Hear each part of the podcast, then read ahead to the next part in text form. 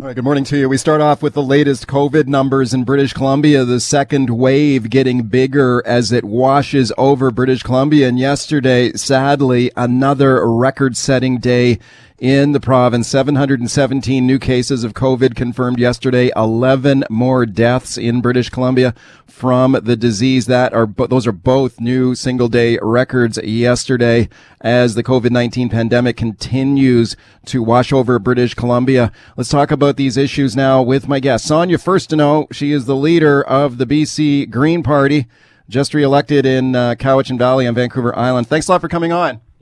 Happy to be here, Mike.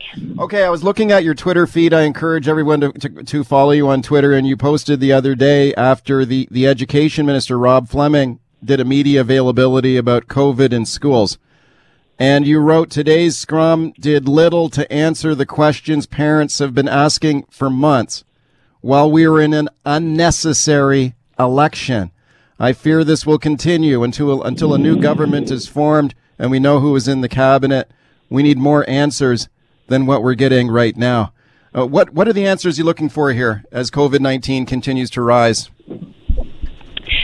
Well, I, I boy, I, I think uh, first of all, I just want to say that these numbers are are quite worrying, and um, you know, my heart goes out to all of the families who have lost loved ones, and especially to the healthcare workers who are, I'm sure, feeling extremely mounting pressures in their lives right now and stresses. Uh, you know, so this is a an incredibly stressful time for people, and the the the reality is that we are now at the two month mark where we haven't had a government and a cabinet in place, and so over this time, the, these last couple months when we could have seen proactive uh, decision making by government, we could have had the legislature sitting, we could have had uh, the questions and, and issues being raised to government.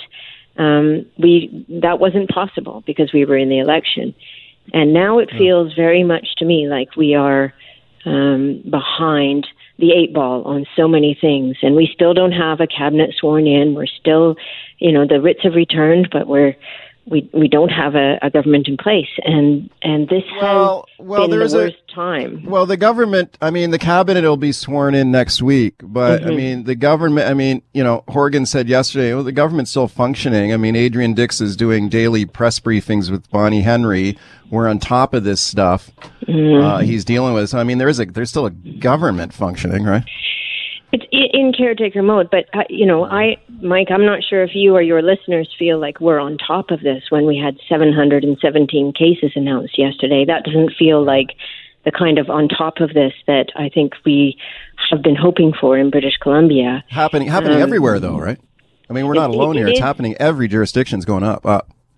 In yes, that, that is happening at, at different rates, and and and yeah. governments are making decisions, uh, you know, all over the place to to address this. In terms of the teachers, I mean, this has been an ongoing um, discussion, and and I've I've watched closely and and reached out to a lot of teachers and administrators, and I think that you know when it comes to um, teachers in their classrooms, and all of us can recognize that you know, on the one hand, we're not to have more than six people in our in our kind of social circle gathering, um, but on the other hand, our kids are going to school in in classrooms and in cohorts of over a hundred people sometimes. That it it there is there is that kind of logical challenge that people have, and and and from the health officials we hear no that you know it's it's it's safe, but I think that what we have to recognize is that teachers and students and families also want to feel safe. So what what are they asking for to help them feel more safe when they go to work in the morning? Um, what are they feeling that they're lacking? And I was quite astonished to see last night a tweet from Patti Bacchus about, you know, one school administrator sending out a an email to the teacher saying, "Don't use so much paper towel. We're we're running out of budget on paper towel." And I thought this is not going to help people feel safe. Okay, the teachers union has been sort of beating this bass drum here for months now about mandatory face masks in school. I mean, I think a lot of people are masking up in schools. Mm-hmm. I got. I got kids in the public system myself. They tell me they're they're wearing they see face masks when they're when they're at school. Uh, do you think it should be mandatory in schools? I think if if a teacher if that's you know what helps a person or a teacher feel safe, then I think that they should have that that um, option of saying, and you know, wear a mask in my classroom. Um, and and that teacher may have many reasons for for wanting that extra layer of of protection in his or her classroom. Um, so you think and, it should be I, a you think it should be like a classroom by classroom decision of an each individual teacher then?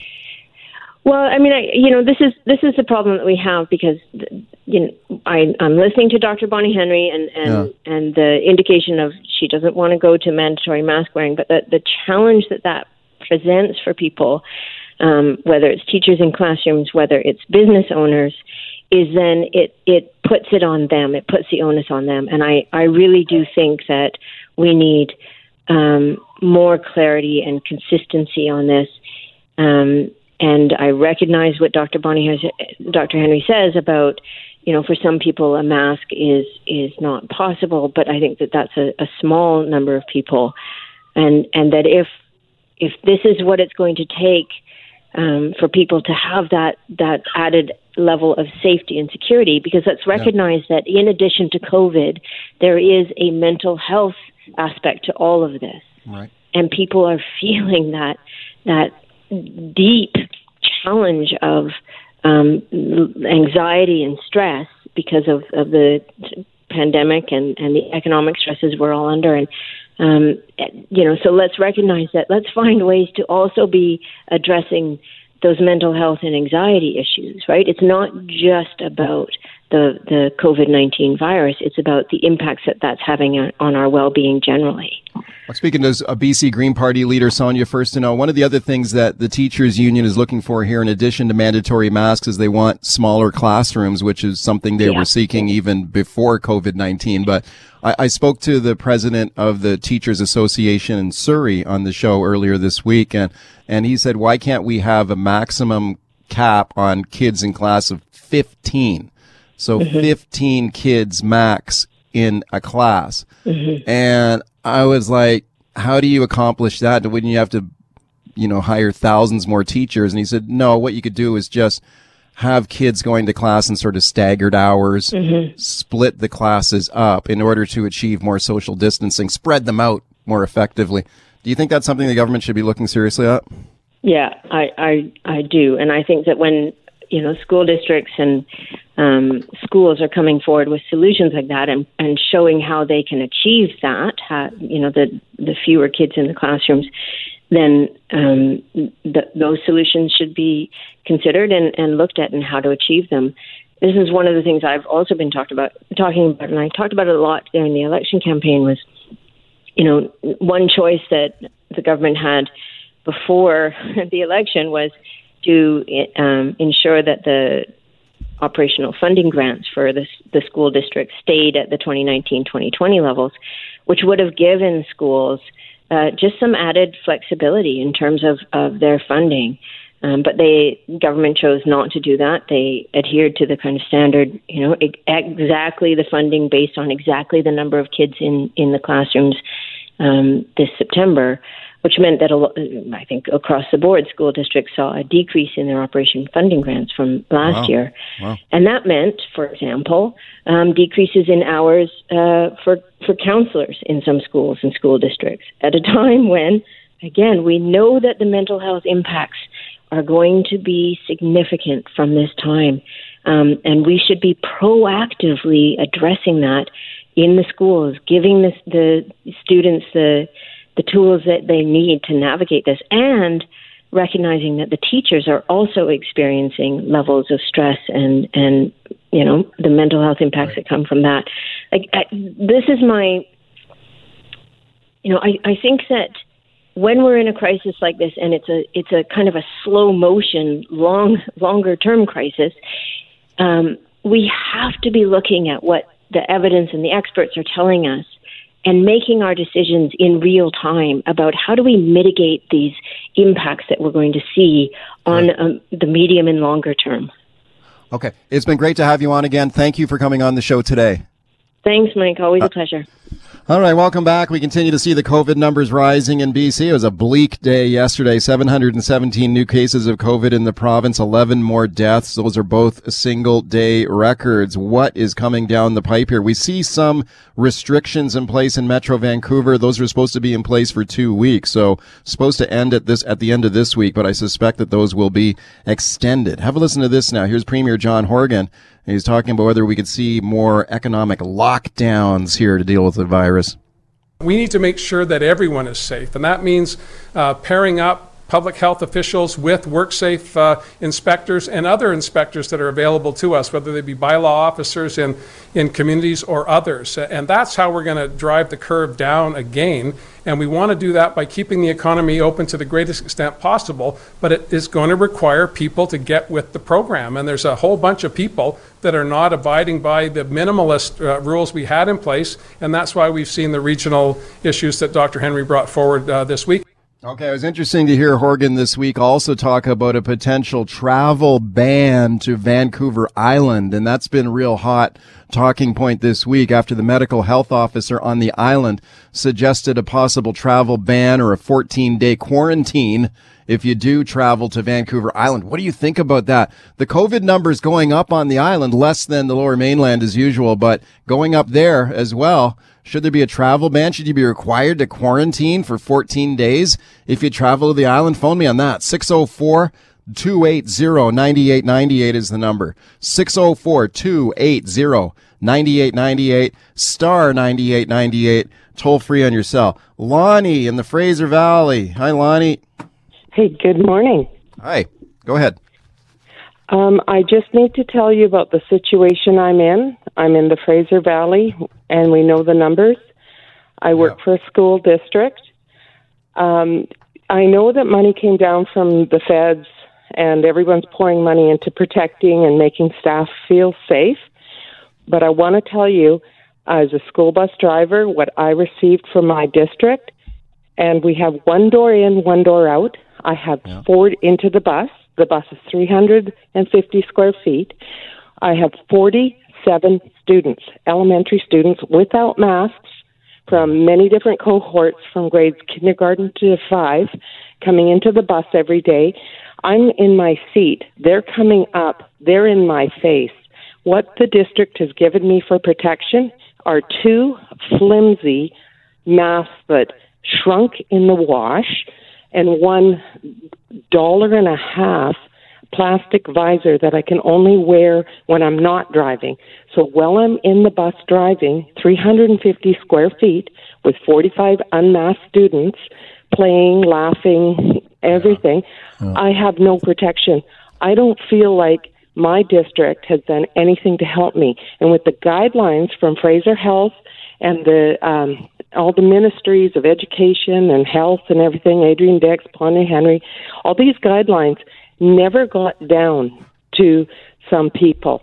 And when you have to step up and say, hey, I don't feel safe, I don't think anyone gives a rat about what I'm experiencing here, and you speak up and you say something, and you get told that from your management that um, you're being they're within the guidelines, they're doing everything that is necessity, and you feel like garbage, just like garbage, like nobody cares about you. What? Okay, Lonnie, I'm really I'm really happy you phoned in. What school district do you work for?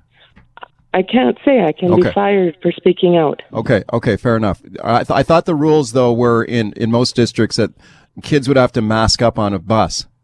No, not in elementary. And we're not allowed to ask. We're not allowed to bother them. We're not allowed. Okay, so when you when you complained, you were just told to what? Shut up and do your job? Exactly. Basically. Yeah. Yeah. Okay, Lonnie, thank you for calling in and sharing that. I appreciate it. Let's go to uh, Lynn on the line in Surrey. She's a teacher. Hi, Lynn. Hi, how are you doing? I'm good. Go ahead. Um, I just wanted to say that I, you know, I am all for supporting our first line front frontline workers, the nurses, the doctors, everybody, because they they do such a challenging job and such a risky time, and yet, as a teacher, we have nothing set in place to to echo what Lonnie was saying there too, because we, nobody has to wear masks. and and yeah. our districts can only mandate what they can mandate based off of what Bonnie Henry and Adrian Dix mandate. Okay, we only got 30 seconds here. What what uh, what grade do you teach? I, I, do secondary. Okay, so you're in high school. So what what is it like? What's it like for for kids masking up in school? Like, are most kids wearing the masks or not? Many are, but yeah. some aren't, and that's all that it takes. And some teachers aren't. So oh. hmm. go with that, right? Like it's it's your right to wear it or not. Yeah. So we're not safe. So where's the support for the teachers? We are keeping kids at bay so that people can go to work and the economy can run. Without us, yeah. then what? All right, welcome back to the show. You just heard that news there, uh, breaking news at the bottom of the hour there with Gord Mack about the city of Vancouver now pushing to decriminalize possession of all drugs, not just marijuana, which of course is already uh, legal, all drugs. Okay, so the city of Vancouver is saying that uh, possession of small amounts of drugs should not be a crime. Now, remember, this is federal jurisdiction, so they need the feds to cooperate here. They need Justin Trudeau to sign on for this. They need an exemption under the Controlled Substances Act. Another thing to keep in mind here is that the Vancouver Police Department already says that they do not charge and ticket people now for possession of small amounts of drugs. Now, some people will dispute that and say sometimes there are charges. There's another charge, possession of drugs for trafficking. There are still drugs like the charges like that handed out. Vancouver police will uh, confiscate small amounts of drugs if they catch people with them. But that is a fascinating move here, and we're going to talk more about that on the show today. So make sure you keep it locked right here as we continue to talk about decriminalizing drug possession in the city of Vancouver. So keep it locked here and get set to call me on it on the open line later on. Okay, but first, let's talk about the second wave of COVID-19 surging across the country. Let's find out how restaurants are coping here. Some have been shut down in other parts of the country. My guest is Mark von Schellwitz. He's the vice president for Western Canada with Restaurants Canada. Mark, thanks a lot for coming on. Uh, my pleasure, Mike. Good morning to you. Good morning to you. How many restaurants have been shut down in Canada? Like, have some provinces shut down in-person dining? Yes, we have had, obviously, with the latest round of restrictions in Ontario, Quebec, and Manitoba.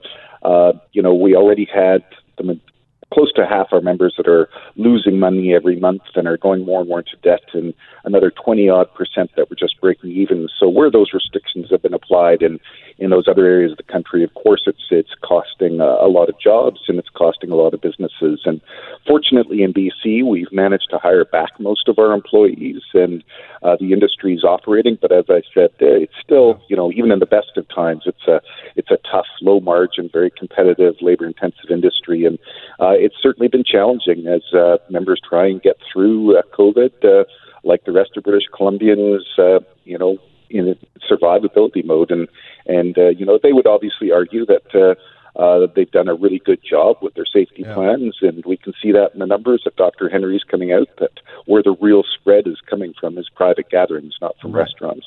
Right. So therefore, do you think it's fair to shut down in-person dining in restaurants in other provinces? And who knows if, if we'll go there in British Columbia? Hopefully not. But do you think it's fair to shut restaurants down? I mean, has there been a lot of COVID spread in restaurants in Canada?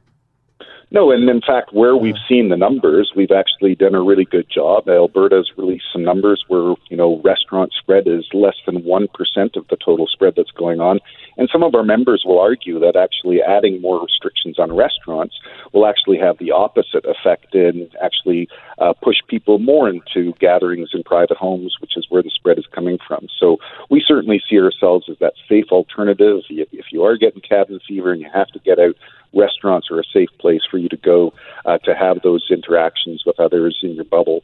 Uh, but we do also ask all British Columbians to exercise some personal responsibility so we can get through the second wave altogether. Okay, speaking of Mark Von Schellwitz, Restaurants Canada, how about the 10 p.m. liquor serving cutoff that we've got in the province right now? I mean, I've talked to a lot of pub owners and bar owners and not happy about that, uh, but you know, times are tough. What do you think about that 10 p.m. cutoff? Well, I guess the the restriction in a lot of our members' minds doesn't make sense because what they're having is either people gathering earlier in the restaurant, making it a little bit more crowded, or canceling their reservations altogether and going to private uh, homes for gatherings. And, you know, we've also heard numerous examples of 10 o'clock, they get their bill, they go to the private liquor store, they pick up their bottle there, and they continue uh, their, their gathering at somebody's home. So uh, we're actually saying no, stay in the restaurants, don't you know, go uh, into a private liquor store, get your booze, and go to private gatherings because that's actually contributing to the problem. So, a lot of our, our restaurateurs would say, look, if you're going to have some sort of a liquor curfew, it should be a curfew across the board, so so everybody's impacted, and we don't have people then just going and picking up liquor uh, for that night consumption and then going to a private dwelling to, to, to get together where they don't have those social distancing, sanitation, and uh, you know mask wearing When- that type of thing. When, when you when you say that the cutoff should be across the board, what do you mean? In other words, if you're going to restrict liquor sales at 10 p.m., restrict liquor sales at 10 p.m. In other words, make sure that nobody is being able to buy it retail either. Now, What what time what time do liquor stores stay open till? uh, 11 p.m. Okay. private liquor stores. Yeah. Yeah. So it, it does give them that extra hour. But uh, bottom line is, you know, there's certainly a lot of fear still out there in the industry. We don't want to see what happened, what's happening right now in Quebec and Ontario and uh, parts of Manitoba uh, that are in that red zone because, uh, you know, I know in talking to my colleagues, we're literally losing restaurants every single day right now because they just cannot afford another lockdown. And uh, you know, and they feel very frustrated because they say, wait a minute, we know what we're not the cause of the spread. So uh, let's focus on where the spread is happening. Let's not, uh, you know, uh, many of them feel being scapegoated.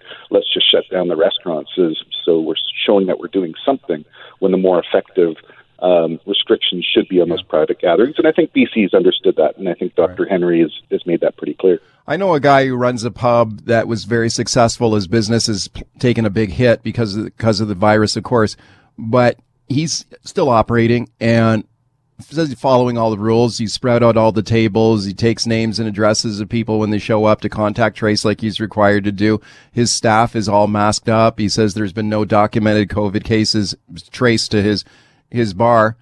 Um, and I, I feel some, some sympathy. I, I- I, do feel, I would personally feel a little nervous going into a bar these days, given this, the COVID numbers we're seeing right now. But, you know, one of the points he made was instead of punishing everyone and saying you have to cut off liquor service at 10 o'clock, why not bring the hammer down on the people who are breaking the rules? So the few bars that are not social distancing, that are not following the regulations, make an example of them and let us serve at least until 11 o'clock. You know, the same time the liquor store is closed. Your thoughts?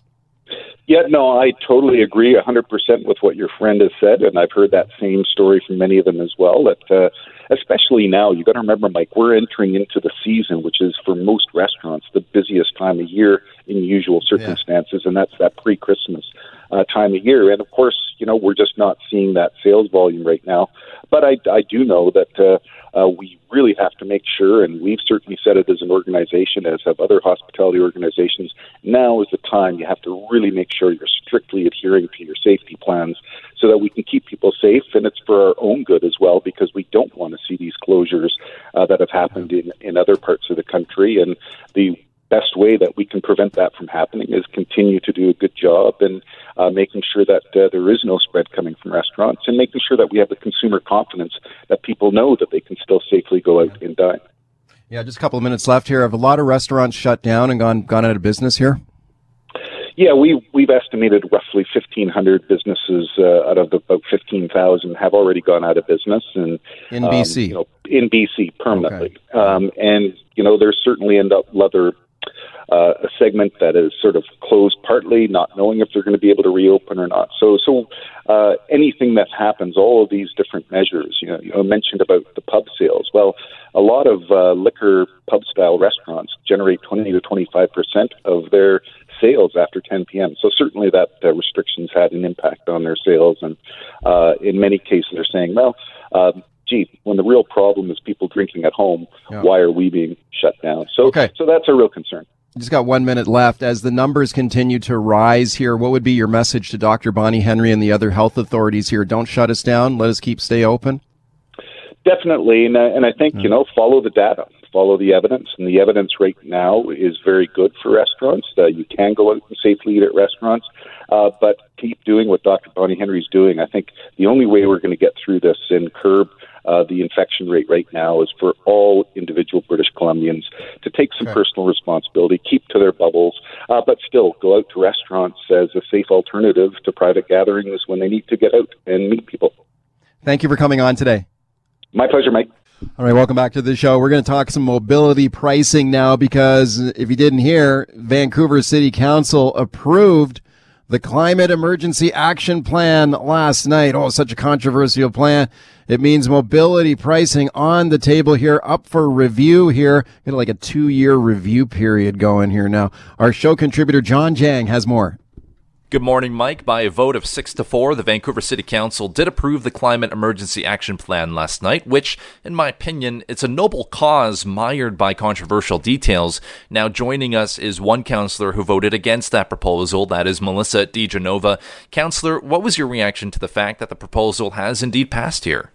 Well, I was very concerned that some of this um, work was rushed through, and I think the perception of the public was, first of all, there were so many recommendations, uh, more than I'd ever seen in my time on City Council. There were over 24 uh, by the time amendments came to us, but staff brought a number of recommendations, and they included, you know, pieces on mobility pricing, uh, which would mean paying a toll to come into certain areas of the city, not all areas of the city, uh, but also residential parking permits. Uh, so anyone parking outside their home would have to, you know, deal with these residential parking permits, and that would be uh, you know, an added cost expense and, you know, really just a, a, a, level of red tape that, you know, what I'm hearing from people is they want to see that red tape cut.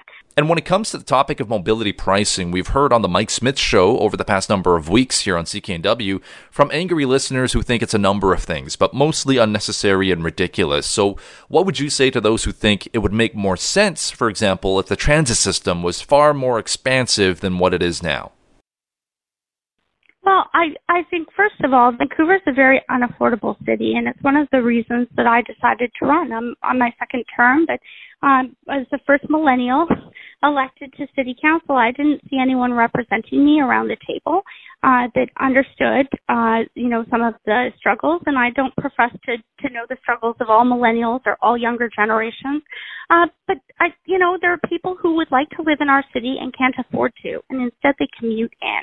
And, uh, you know, some of those people have situations where they have disabilities, they have mobility issues, they have practicality issues where they can't bike in or, you know, take transit in from Chilliwack or Surrey, uh, you know, for many reasons. Either, you know, they have family and by the time they drop their kids off at childcare one by one, uh, you know, or, or they have a, a disability or another, you know, reason. In fact, I, one of the counselors who, who thought that, you know, who, who voted for almost all of the recommendations yesterday and really wanted to move this forward, in fact, added an amendment that low income people who needed their cars for work should be exempt from this and to consider that. Well, I mean, what is low income? Uh, because I think, you know, on paper, uh, incomes can look good in BC and especially in Vancouver. But, you know, we've, we've made the list too many times for, you know, one of the most unaffordable cities to live in the world. And it certainly concerns me. It's something that I hear about every single day by email, phone, um, when I'm at a grocery store from, you know, people who are just struggling to get by. And this is just an added cost, expense, and fee. And it's not to fund transit. This will be to fund more infrastructure to create more tolling. The other issue that I really, you know, that that I I struggled with, and the reason I couldn't support the mobility pricing is, first of all, it's not a regional approach. TransLink and the Mayor's Council have already been doing work on this. They have a whole commission, looked at many different ways, very thoughtful. It's not moving forward as fast as perhaps we'd like, but there's many municipalities involved and to do something right, sometimes that means, you know, taking the time to get it right. Um, that being said, I also think that there's some, some very specific, you know, considerations that have to be made, you know, as to where you draw those lines. Vancouver right now has drawn those boundaries um, at the BC, you know, the BC Cancer Agency. If you were driving in to, you know, beyond 16th uh, Avenue or uh, beyond Clark and the boundaries, if you need access via car, the BC Cancer Agency, you'd have to pay a toll to get there. Same with Vancouver General Hospital and St. Paul's, yet, you know, Shaughnessy, one of the neighborhoods with like the largest mansions in all of Vancouver, is somehow not in that zone. So I understand people would have to pay the toll to drive into downtown Vancouver, but I'm not understanding why exactly it's set the way it is either. Uh, that being said, I, I totally favor a, a regional approach, but I tried to think of some of the real world problems uh, that that may may come for those uh, if this is something to move forward. you personally tweeted about the citywide permit parking measure after the vote last night. Referenced your experience trying to pass the motion to provide free parking to veterans year round. So share your thoughts on how this is supposed to work out. Well, I I think first of all we have to be thoughtful to this and and consider the fact that right now we're in a pandemic. We're not able to do consultation the way that we normally would do at the City of Vancouver. And I think that before we come up with an idea or a way forward, especially considering this is to meet our greenest city goals and for climate action, which I think is important. I've said that many times over. But I think there's many ways to contribute to this. And my concern is, is that PEEP instead of, you know, coming on board with something like this that could have been possible, maybe something that people even want. Uh, instead, you know, the, the, the way that, that I'm hearing the public is viewing this is, oh my gosh, you know, why is City Hall, you know, passing this through without asking us our opinion first? And, you know, I think it's simple things like that. You know, we saw a lot of that under Vision Vancouver and their government. But you know, when it comes down to you, you brought up veterans parking, and I thought it was pretty simple. I did the research. I wrote the motion myself. I read all of my own motions. I did the policy work, and the fact is, is there was a very simple program. ICBC recognizes the veterans license plate, but our staff had said, you know, in their recommendations, this would take two extra full-time staff members to implement veterans parking. Maybe we would give some of them a scratch card. Maybe we would do license plates. They weren't sure. Maybe we could give them tokens. And it was, you know, thankfully, uh, we we had a, a veteran, Tim Laidler, who said, "Please, whatever you do, no more paperwork for veterans." As we all know, you know, um, has been very taxing on them. That being said, you know, the amount of paperwork and overhead here, um, I question that, considering what staff had just recommended. I have to consider that and I don't have a clear estimate on what the pricing would be. That being said, it's not just about residents. Uh, you know, I, I don't believe that anyone owns the exclusive parking spot right in front of their home, if it's a home or a townhome, um, or whatever the street might be. But I think about, you know, the, the unintended consequences for, you know, child caregivers who, who come to people's homes, uh, for childcare, especially for shift workers who can't, uh, use regular, uh, child care or daycares. Uh, I think about long-term, you know, uh, home home care workers also who are helping people to stay independent in their communities with disabilities and mobility issues. Those are just a couple of issues. And if that's what I can, you know, think about just off the top of my head, I'm sure that there are people out there with other valid concerns I haven't even thought about. I just think it's fair that we ask them their opinion before we move forward with something that would have such such great changes blanketed across the entire city. All right, welcome back to the show. Taking a look at the COVID uh, numbers in British Columbia. 717 new cases of COVID 19 announced yesterday, 11 more deaths. Those are both record high single day totals. Number of hospitalizations up, nearly 200 people in hospital. Numbers are going in the wrong direction here. Now, remember, they brought in restrictions in Metro Vancouver across two health uh, jurisdictions, and Premier John Horgan speaking this morning asked about those regional orders. They're supposed to just last through the end of this week, but could they be extended? Here's Horgan. Of course, I was briefed again today by Dr. Henry and Minister Dix and their team. Uh, they'll have more to say tomorrow at their traditional briefing. Uh, but suffice it to say that the regional orders that were brought in on November 9th uh, need to be take hold. They need to be able to take hold. That means we need to ensure that the clusters we're seeing as caseloads go up from social gatherings are reduced as much as possible. Okay, well, we certainly aren't seeing the numbers being reduced. They are going up instead, and I suspect you will see those restrictions and orders extended later this week and possibly expanded beyond Metro Vancouver as well. All right, let's talk about COVID 19 now with my guest, Jason Tetro, the host of the Super Awesome Science Show, which is just a terrific podcast I encourage you to check out, known as the Germ Guy on Twitter. Very pleased to welcome him back to the show. Hiya, Jason. Hey, how you doing? I'm doing great. Thanks a lot for coming on. So as these COVID case counts go up in British Columbia and, and across Canada too, and around the world, really, I get a lot of questions, and I know you do too. And some of the questions are along the lines of, why are we doing this? Why are we shutting down parts of our economy? Why are we bringing in potential travel bans? Mm-hmm. Especially when COVID is a, is a respiratory illness like the flu 99% of people survive if they get it.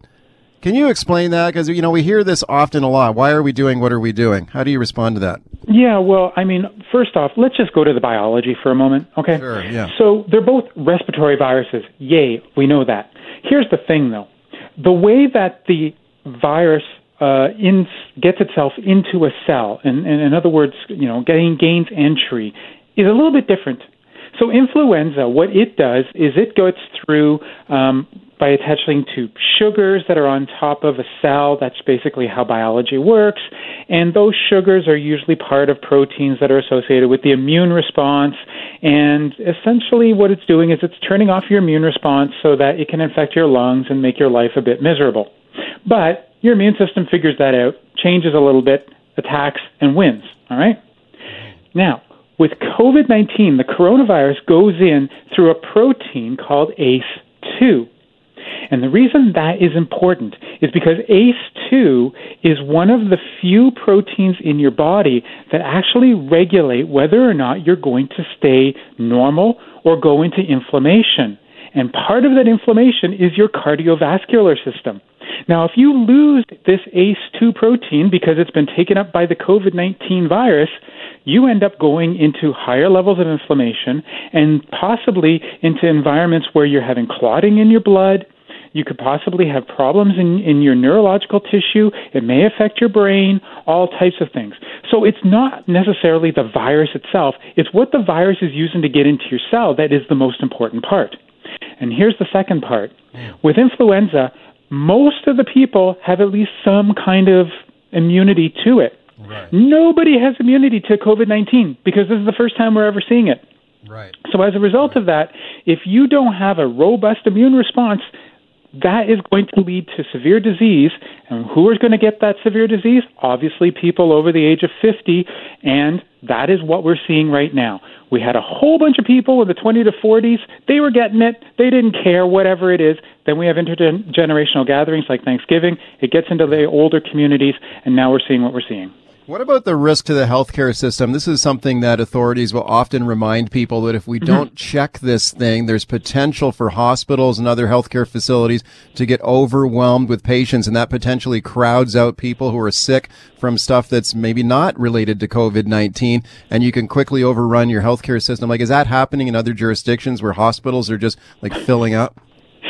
I'm sorry. The, the reason I'm laughing is because the healthcare system gets overloaded every single year in about three weeks from now. Whenever you start seeing flu coming into town, you, your emergency rooms get overloaded. You have overcapacity in your hospitals. Okay? Now, let's add COVID on top of that and right. it's a disaster just waiting to happen. Now, granted, for some reason, we don't see the flu coming in as much, but we've still got adenoviruses, which can do some nasty things to you, and we've also got rhinoviruses, which mimic a lot of the same symptoms as COVID. So people might think that they've got COVID and start thinking, oh my goodness, I need health care. So it's not just the virus itself, but the fact that we're going into cold and flu season that's going to lead to this sort of perfect storm or wave that's going to end up causing massive problems within our healthcare facilities. That is why we need to be able to stop the spread in the community, especially that intergenerational spread, so that we don't end up essentially overloading upon overloading our healthcare system. Okay, what about the face mask debate? Where do you stand on that? And and I often hear, and I know you probably hear it too. Well, maybe the face masks aren't as effective as we're told. They don't work. They can actually make you sick. You know, there's a lot of myths out there. There's a lot of misinformation, uh, of course, around face masks. But why? Can you explain why the face masks work and why we should wear them? Yeah, absolutely. Um, it's called barrier protection.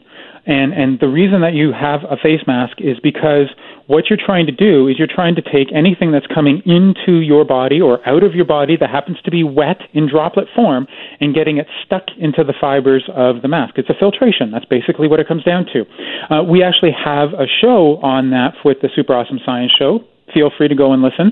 Um, but what I can tell you is that if you have two layers, just two layers, you're going to be able to stop about 95 to 99% of anything that's coming in or out, including those viruses. And if you add that third layer, like we've been hearing from Ottawa, then that's probably going to get you above that 99%. It doesn't really matter. What you're doing is you're protecting yourself. And anybody who happens to understand the concept of barrier protection realizes as long as there's a barrier there, you're going to reduce the chances of infection, not just necessarily with a respiratory virus.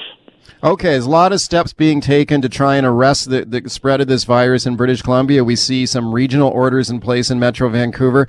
Uh, there's talk about new restrictions, maybe travel restrictions between provinces. Have a listen to this, Jason. Here is Premier John Horgan saying he's going to talk to Justin Trudeau about travel restrictions.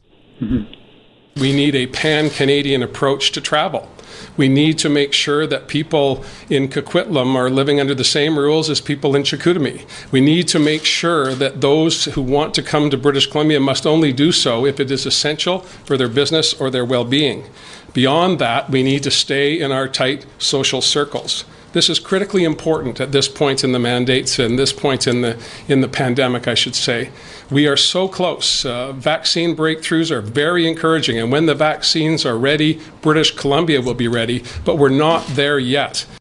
Okay, there's a lot of debate and divided opinion about the type of lockdowns or restrictions that should be put in place mm-hmm. to control this. A lot of people say, look, you know, we're not seeing spread really in, in restaurants or grocery stores or whatever. Don't, don't shut down retail stores. Mm-hmm. And then you've got other people on the other end of it. There, there's a hashtag trending on social media these days called hashtag COVID zero which which effectively is arguing for severe lockdowns to try and try and uh, stop this virus very very quickly. But what would you say? What would you say, Jason, about you know restrictions on people's lives and movement? Well, when it comes to a place like British Columbia, where you literally have three border or three sides that are bordering someone else, it's going to be incredibly difficult what's been happening is that people have been looking at New Zealand, Iceland, uh, even the Atlantic provinces, and saying, you know what? They've been doing a really great job. They've actually gotten down to zero. We can do the same thing. Well, the only way that you can do that is by preventing the influx of the virus from somewhere else. And as we've seen, that's almost impossible to do. Even if you have those travel restrictions, we just heard that we're probably going to have an increased restriction time uh, with America but that's not stopping yeah. people from coming in with the virus. So I think the zero principle is probably not likely. Instead, by essentially following the, the, the ABCs of airway protection with that barrier protection, B is bubbles, maintaining your you know bubbles of people who you trust virologically, not necessarily emotionally, and knowing who your contacts mm. outside of your bubble are so you can do tracing, that's the easiest way for us to be able to beat this virus. Because if we start shutting down borders, then we get into the question of, well, who's going to be allowed to come across? Because if I really like my apples that are coming from America's Washington state, I do not want the border closed so I can't get my apples. All right, welcome back. Talking COVID with my guest, Jason Tetro. Your calls to him, 604-280-9898 is the number. Star 9898 on your cell. Let's go to your phone calls. Paul and Port Moody. Hi, Paul. Uh, how you doing, Mike? A first-time caller. Listen, uh, my wife works in the medical field. She works for a surgeon. We were talking about the vaccine. I wonder if your guest can back this up. What I've been told, it affects your DNA by killing the cells in your body so it can fight the COVID 19. Uh, now, with this vaccine, there's long term effects that nobody is aware of this. Can your guest confirm or deny if this is true or not? Jason. Uh, no, uh, it's mRNA. It's called messenger RNA. And so when that goes into your skin, it's going to go into a cell.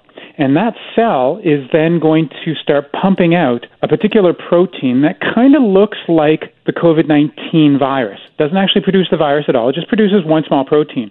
Now, what's going to end up happening is that cells of the immune system are going to recognize that protein that is being produced by those individual cells. Now, granted, that cell is probably going to end up dying, but it was going to die anyways. And the immune system then gets trained to be able to figure out what COVID 19 looks like.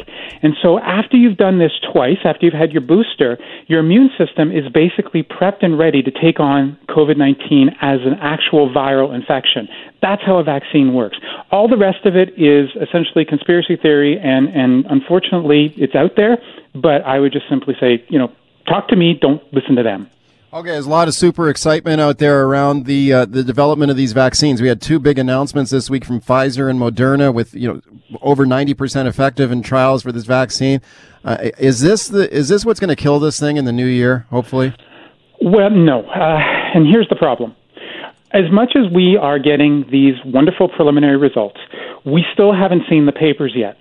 So yeah. I can tell you that um, I understand that they have the 90, 95% uh, effectiveness because we know what the numbers are of cases of people who got COVID.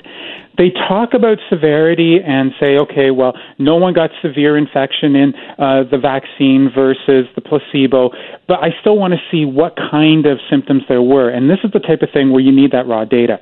And it's only going to be through that raw data that you're going to be able to get any kind of approval. So FDA is going to approve it first, then it's going to come to Canada. Rolling approval will then lead to it being approved here. That may be somewhere in January to February, right. and that's that's when we're going to start seeing the rollout, and it's going to be very, very targeted towards individuals who are at highest risk. Right. John and Langley on the open line. Hi, John. Hi there. Hi. Um, so, two questions. One is, uh, you know, can you get the virus twice? Can you get the virus more than once? And what are the statistics in getting that more than once? And also, should we not be uh, designating a, a one hospital or a hockey arena or something to uh, to contain these people that have the virus? Uh, why are we why are we bringing virus people to all the hospitals around the land? I'll hang up and Jason, listen for your comments. Thank you, Jason. Yeah. Um, so, so let's just go through the um, second infection. Yes, it does look like some people will be able to get infected a second time. Now, I could get into the biology of all of this. The question is how many of those people will end up having symptoms? And it looks like it's very, very low. Uh, so that first infection may be able to fight the virus so you get a mild infection, or it may be able to fight off the virus so you get no uh, symptoms whatsoever. We're still figuring that out. As for what you just mentioned, the, the sort of movie contagion scenario where we start isolating people in individual uh, institutions, believe it or not, we have that in place for Ebola. Yeah. We don't oh, have wow. that yet for COVID because at the end of the day, COVID has essentially become part of our structure here in Canada, so we have to use everything at our avail. And that's the reason why all the hospitals uh, are, are, essentially um, uh, uh, waiting to take in patients. If we get to a point where we've basically stamped this puppy out, then we can start taking the Ebola route. But unfortunately, it's just too rampant right now to be able to do that. David in North Delta. Hi, David. Hey, how you doing? Good. I just want to say that that explanation that he gave us actually answered questions for me for the last nine months that every light bulb went on. That was an excellent explanation. I'm going to sit down and talk with my kids and my family because everybody says it's the same thing as a a flu, but yeah. to have that definition, just uh, I don't know how to say it, but great job. It just really made sense to me. That no, this is not a flu. This is quite different.